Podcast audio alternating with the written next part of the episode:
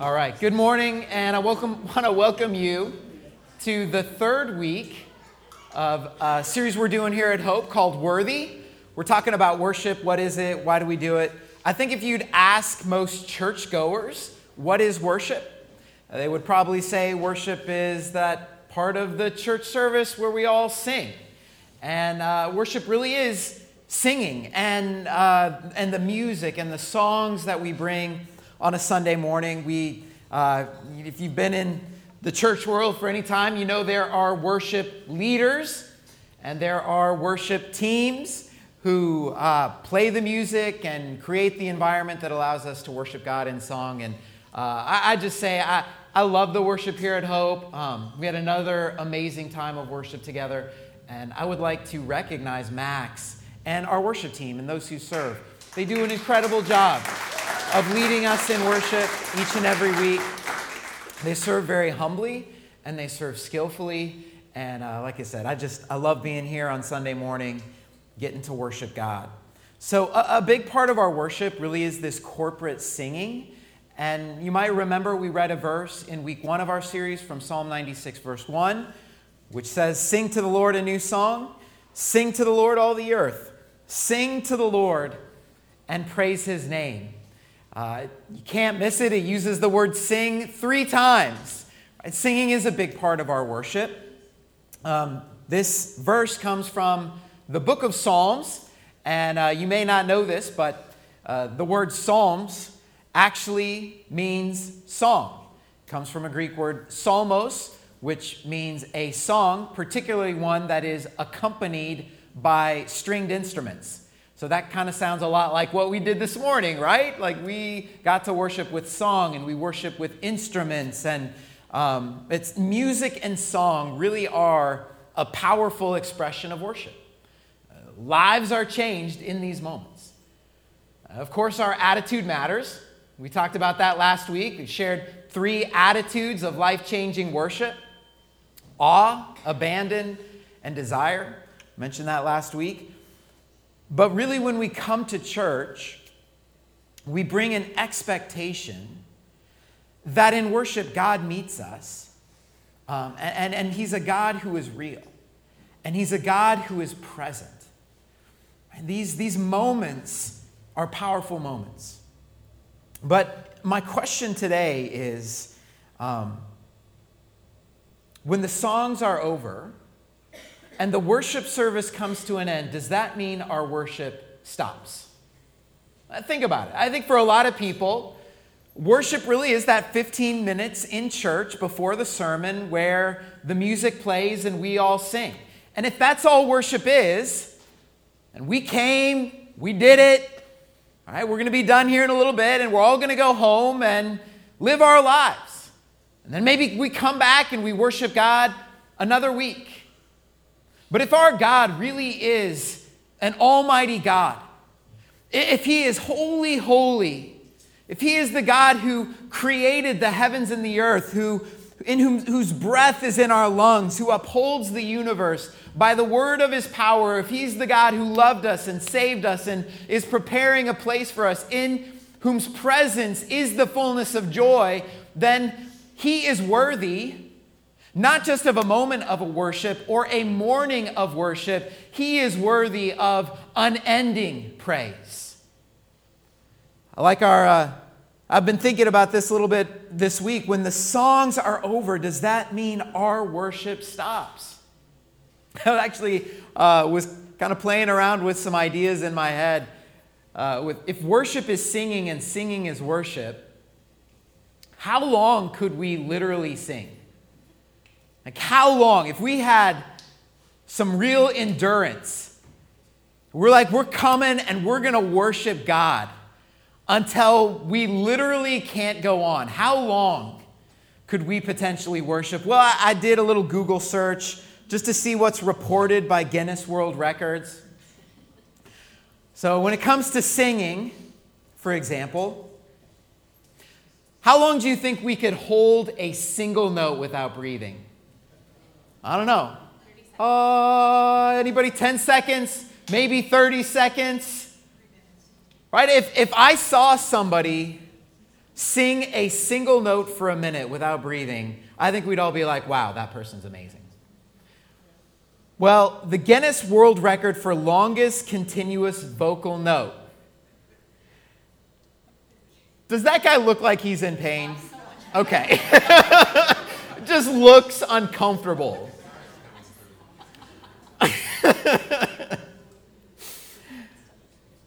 Yeah. So this is a guy named Richard Fink. He shattered the record for longest continuous vocal note on November 17th, 2019. He's a vocal instructor. He held this note for a stunning 2 minutes and 1.07 seconds. I actually watched the video on YouTube, and he's controlling his breathing. So it's very much a... And he holds that for 2 minutes until he can't go any longer. He stops right around the 2 minute mark. His friends and family are there. They erupt with applause, but he just falls over in his chair. And then you see his lungs breathe as he's catching his breath. So if worship is song, we could just hold a note together. Maybe we could get, I don't know. If it's me, I got 30 seconds. Well, let's talk about songs. What if we came, we're like, we're going to worship God, it's going to be awesome, and we're going to sing nonstop. How long do you think we could go? Like maybe we close our service, and Max and the team are just leading us in worship, and it's 1 o'clock, 2 o'clock. Anybody ready maybe to go home and get some lunch? But you know what? There's going to be some worship animals in this room. And they're going to say, I don't care. I don't need food. I'm just going to keep on going. God is worthy. We're worshiping nonstop. And I don't know, Max and the team, they're on fire. And they're just singing and playing. And it's like 10, 11, 12. It's midnight. Probably most of us have gone home. And pretty much all of us will need to go home and eat or sleep at some point, right? Well, how long could we sing? According to Guinness World Records, a Norwegian Elvis Presley impersonator.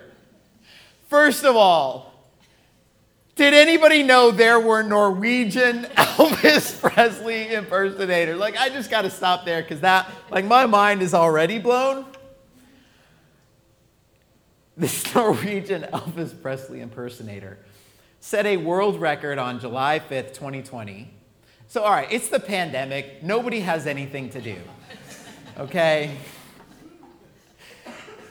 He sang the legendary entertainer's songs nonstop for 50 hours, 50 minutes, and 50 seconds. 50 hours singing Elvis songs. So I can only imagine that when somebody was when he finished this, they was like, oh, that's amazing. Congratulations. You just got a Guinness World Record. How do you feel? I'm guessing he said, I'm a whole shook up. What else are you going to say? No. All right. All right. That's all I got.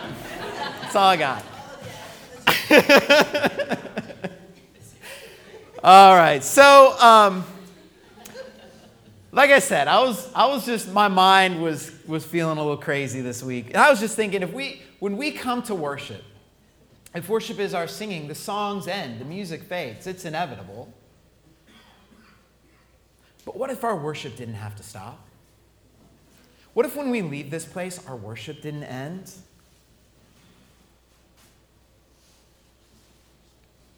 Psalm 96:4, our theme verse says, great is the Lord and most worthy of praise. God is worthy, not just of a little praise, not just a 15 minutes of praise.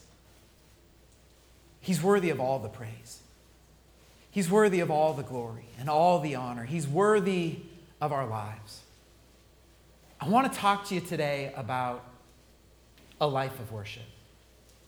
I want to talk to you about worship as a way of life, because worship is so much bigger than our singing. It's so much bigger than showing up at church on Sunday. It's so much more than just that kind of music that we listen to on K-Love. Worship is a lifestyle that we live. The way we live our everyday lives can be an extraordinary act of worship toward God. So I'm asking today, what if when the worship service is over, our worship continues? And we can carry that attitude of worship into our homes, into our schools, our workplaces, even our neighborhoods. What if our worship never stopped? The Bible has a lot of references to worship as a way of life, but the best known, got to be my favorite. Some of you are already there. Romans 12, 1 and 2. This is a great scripture. We're going to look at it today as we talk about a lifestyle of worship. Here's what it says, Romans 12, 1 and 2.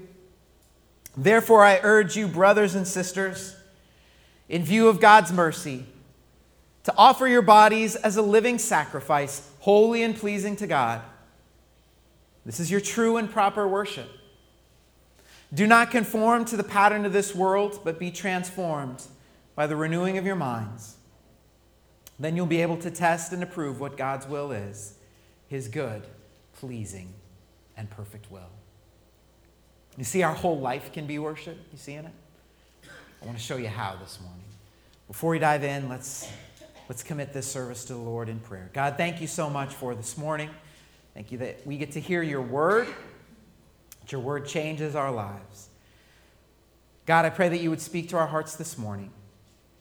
Remind us that as we sing today, it is worship. And that worship doesn't have to stop. It just morphs into something so beautiful and so amazing that we get to offer our very lives to you. So we offer you this time as worship, as we learn from your word. In Jesus' name, amen. Okay, how does our worship become a way of life? Two ways from Romans 12. Number one, our whole life becomes worship as it's offered to God. We offer our lives to God. Worship is more than a song. It's more than showing up on Sunday. When we as believers in Jesus Christ surrender our life to the Lord, and when we say, here is my life, God, my everyday life, it's worship. Look again at our passage, Romans 12:1. It says, therefore, I urge you, brothers and sisters, in view of God's mercy, to offer your bodies a living sacrifice, holy and pleasing to God. This is your true and proper worship. It's our worship. So Paul speaks to believers in Jesus here. He addresses us as brothers and sisters in Christ, and we are those who have given our hearts to Jesus. We already trust inwardly in the Lord. Now Paul here says, give your whole life as an offering to God. This is your worship. Place it before him as an offering. The imagery from this verse, which Paul uses, comes from the Old Testament sacrificial system. And if you'd like to learn more about all the laws of those Old Testament sacrifices, I would just encourage you. You can go and read more about it in that wonderful Old Testament book of Leviticus. So I'll just leave all that for you because I know you're going to be running home to open up your Bible to Leviticus. But if I could just summarize a little bit. In the Old Testament, a worshiper would come before the altar. And they would present an animal before the Lord. And that animal would come from either their flock or their herd. But it needed to be alive. You couldn't bring a dead animal. Right? You brought a living animal. And it needed to be blameless. And then that animal would be sacrificed and offered on the fire of the altar. And offered up to God as a sacrifice of worship, according to Leviticus, an aroma pleasing to the Lord. Do you guys hear all the language that connects between what Paul's saying here and that Old Testament offering? By using this language of sacrifice, Paul paints a picture for us of what it looks like to offer God our lives every day, and he calls it a living sacrifice. It is sacrifice because our very lives are being offered up to God on the altar. But it's also living. It's living completely before the Lord. It is sacrifice. Right? There's things that are being put to death. We're giving things up. We're laying things down. But it's also living because you and I, as believers in Jesus Christ, are alive to God through faith in Christ. Paul actually previews this kind of worship a little bit earlier in Romans chapter 16. I love this verse. Romans 6:13, Paul says, here it is, do not offer any part of yourself to sin as an instrument of wickedness, but rather offer yourselves to God as those who have been brought from death to life. By faith in Jesus Christ, you and I have been brought from death to life. We are alive to God through faith in Jesus Christ. We are living unto God as living sacrifices. And the invitation for every one of us is that we take our new life and we offer it back to God in worship, holy and pleasing to Him. And we get to do that not just on Sunday, but on Monday and Tuesday and Wednesday and every day of our life. The worship never stops. It is our spiritual act of worship. So what does it look like to take our life and offer it to God in worship?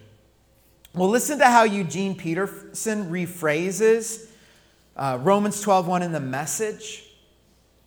This is Peterson's rephrasing.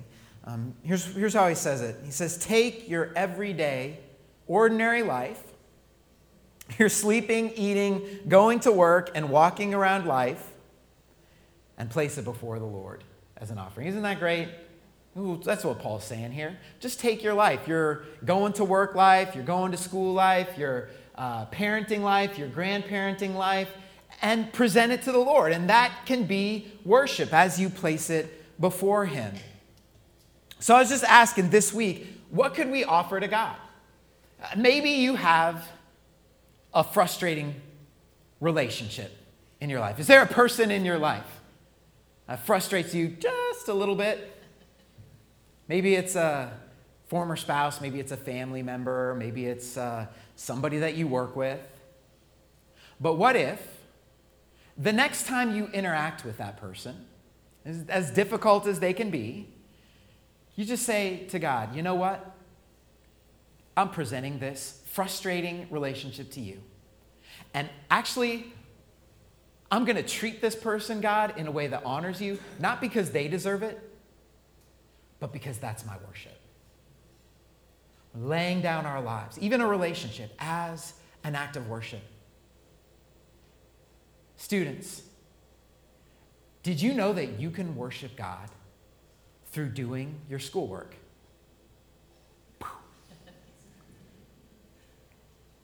Any of our work can be worship. It really can. What we do on Monday, Tuesday, Wednesday, that can be worship. Oh, we might need to change our attitude a little bit and just remind ourselves, hey, I'm doing this work for God. I'm not just doing this for that person, that teacher, that my boss. No, I'm doing this work for God. And so I'm going to work hard. I'm going to give it my best because God deserves my very best. And that, the Bible says, is worship. How crazy is that? There should not be any distinction between our worship life and our work life if we're doing it all for the glory of God. I was thinking about parenting. As we can parent as worship or grandparent as worship. Now, I will be the first one to admit that parenting rarely feels like worship. You know, when you're telling your kids to brush their teeth for the umpteenth time and get to bed, get your pajamas on, does not feel a whole lot like worship, but it can be. But we tuck our kids in at night. We pray over them. We tell them how much we love them and how much God loves them. parenting can become an act of worship. Parenting is sacrifice, no doubt, but it's also worship when we do it for the Lord. Raising kids who love Jesus, it's going to be sacrifice. It's also going to be worship. Our whole lives can be worship when we offer it unto God. The worship doesn't have to stop. And we're all thinking here, okay, that sounds a little hard. Couldn't we just sing for 15 minutes, please? Much prefer that.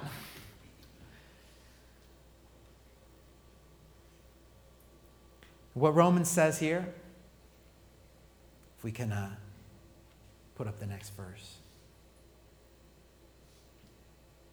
Offering our whole life to God in view of His mercy is the only worship that makes sense. Anything less than that just doesn't make sense. In view of God's mercy, this is your true and proper worship. Have you gotten a view of God's mercy? Romans 5:8. God shows His love for us in that while we were still sinners, Christ died for us. Are you kidding me? God, in view of my sin, while we were still sinners, mercy came. Mercy was laughed at, spit upon, hung on a cross, paid the price for our sins. 3 days later, mercy rose from the dead so that our lives might be changed by mercy. Worship is our response to the free gift of God's grace. And mercy can change our life in a single moment when we trust in Jesus Christ. Our sin is forgiven.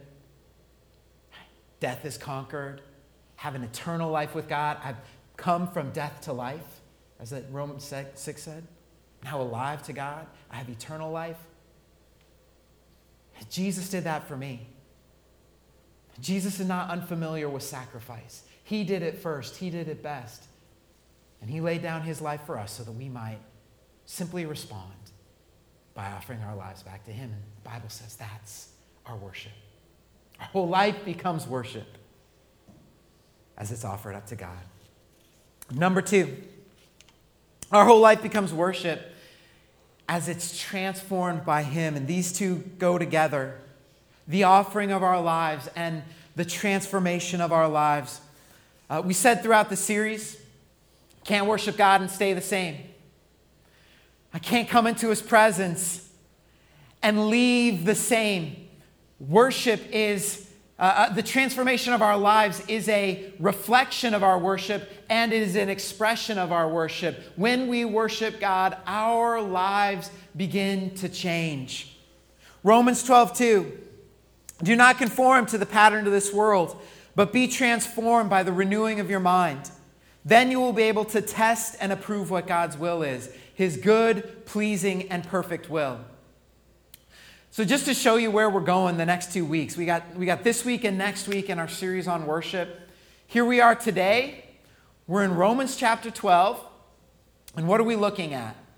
We're looking at worship here on the earth. What does worship look like in this world, in this sinful world? Talking about the pattern of this world. Well, next week, you're going to want to come back because our perspective is actually going to go from earth to heaven. And we're going to look next week at what worship looks like in heaven right now. You'll see it's pretty stunning. But I'm going to argue this morning on the basis of Romans 12 that our worship here on earth can actually be just as stunning and maybe equally as breathtaking because it actually involves the profound and radical transformation of our lives. This really is incredible. By way of illustration, if you think about it, do any of you have pets? Some of you have pets, right? You love your pets are amazing, you write Christmas cards about your pets, all those things. I am not a pet person.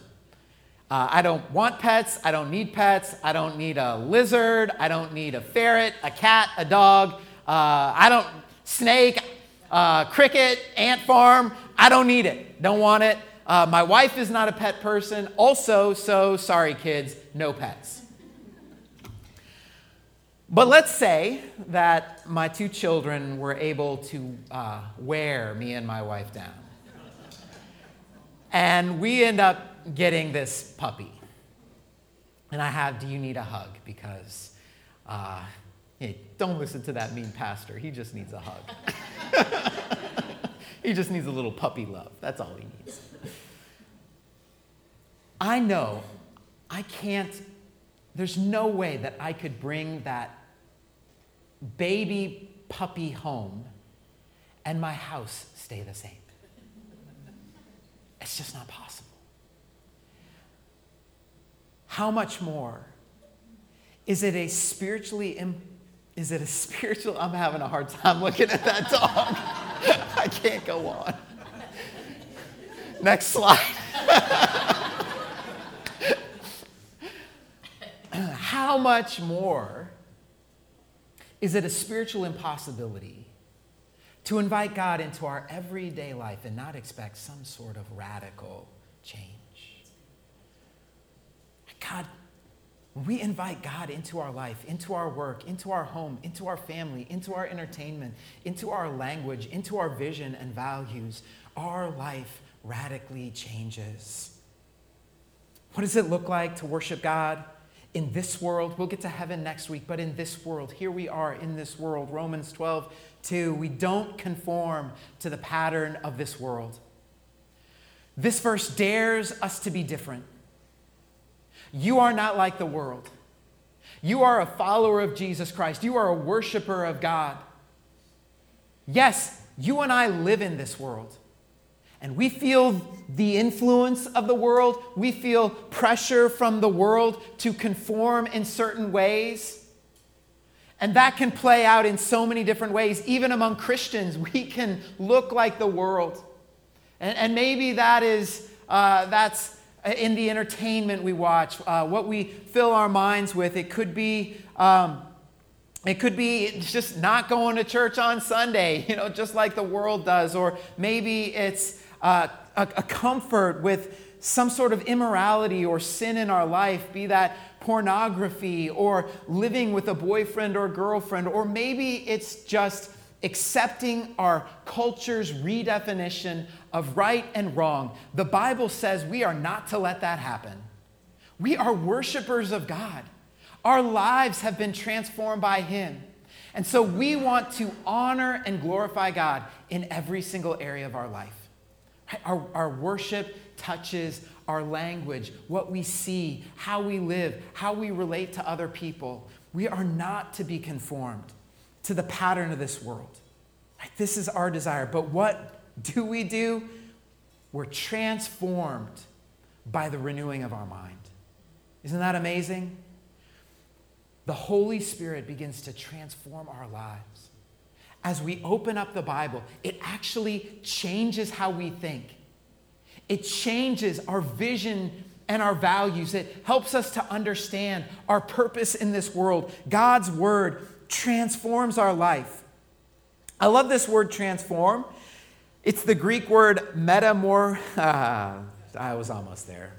Metamorphomia, which is where we get our English word metamorphosis, which is the amazing word we use to describe the transformation of a caterpillar into a butterfly. And I'm just thinking about that again this morning, how amazing it is. Here you have this ordinary caterpillar. It's a little worm that crawls on the earth, and through a process of metamorphosis, that earth crawler gets wings and gets to fly and becomes a beautiful butterfly. God wants to transform our lives. He wants to metamorph your life so that you become something extraordinary, something beautiful, something transformed, something that rises above the mediocrity of this world, so that you and I might be conformed to the very image of Jesus Christ. How amazing is that? God changes lives. He transforms lives. And how does He do that? Romans 12:2, by the power of the Holy Spirit through the renewing of our mind. We open up the Bible and our mind is renewed. I was thinking about an illustration. Years ago, Angie and I had a microwave. We bought this microwave. I think we got it early on in our marriage. When you get a microwave, it's not like you read the manual. You don't need to, right? It's a microwave. You plug it in, it cooks your food, done. So that's what I did. I plugged it in, and it worked great. About 10 years later, microwave still works. That's awesome. But I came across the manual. And I was like, manual, I don't need this. I was flipping through some of the pages. You know what I found out? Our microwave had a 30-second feature. It was there the whole time. Come on, you can push one button and get 30 seconds? Game changer. Sometimes you got to read the manual. I'm telling you. Guys, the Bible is God's manual for life. And if you're like me, a lot of times you don't read the manual. But if we don't read the manual, what happens? We end up making the same decisions, running into the same problems. But when we open up the Bible, our mind is transformed. We discover who God is. We discover who we are and the difference He can make in our life. We begin thinking differently about our relationships. We think differently about marriage, about how we raise our kids, about all the choices we're making and the very purpose of our lives. God's word renews our mind. It changes our life. And by the way, just preview, in 2 weeks we start a new series called Built Different. And we're going to talk about how knowing God changes our life. Our life is going to be built different because we know Jesus. That's coming up. But just to ease a little bit, changing your life is the very best thing you can do. I know there's some fear like, oh, God's going to change my life. Changing your life is the most amazing thing that can happen. Look at what it says at the end of Romans 12:2. As you worship God in every area of your life, it says, here's what's going to happen. You will be able to test and approve what God's will is, His good, pleasing, and perfect will. Right? That's God's will for your life. What is it? Good, pleasing, and perfect. In other words, you're going to love the new you. You're going to love the new. You don't have to be afraid of the changes God wants to bring because they're always good, pleasing, and perfect. You say, oh man, I just want to be a caterpillar. Can't I just be a caterpillar? You're going to be a caterpillar. You're going to get what caterpillars get. Right? Crawling in the mud. I think we can look at the world and say, it's not working. Right? As we look at the lives, and I just go, how do people live without Jesus? I see broken homes, broken families, broken marriages, anxiety, depression. Guys, being a caterpillar isn't working. We have an opportunity to fly. We have an opportunity to be transformed into what is good, pleasing, and perfect through a relationship with God in Jesus Christ. That's the invitation. The worship doesn't have to stop. I love coming, singing songs, glory in the Lord. This is amazing. I wouldn't change this. I wouldn't miss this. But when we leave this room today, the worship doesn't end. The worship goes on into Sunday afternoon, into Monday, Tuesday, Wednesday, the rest of our lives. The worship doesn't have to stop. How? By offering our lives to God. Our whole life becomes worship as we offer it to Him, and it's transformed by Him. That's our vision. That's our vision for worship here at Hope. So let's pray, and we can close with a song. God, thank You for this morning. And we know that as we live in this world, there's so many areas of brokenness that we experience. But yet, God, You want to do an amazing work of transformation. And it starts right where we're at. It starts in this moment where we say yes to Jesus in a relationship with Him. And so I pray for every person in this room. As You work in our hearts, God, right now, You're saying, surrender your life to Me. Surrender that situation to Me. Surrender that marriage to Me. Surrender that child who's hurting. We can't do this on our own. And this morning we recognize your worth. We recognize that you paid the price for our sins, and you've come into our lives so that we might be transformed. Forgive us, God, for acting like the world, for looking like the world, for doing the things the world does. We don't want to do that anymore. We want to worship you. We want to honor you in every area of our life. Because you gave your life for us.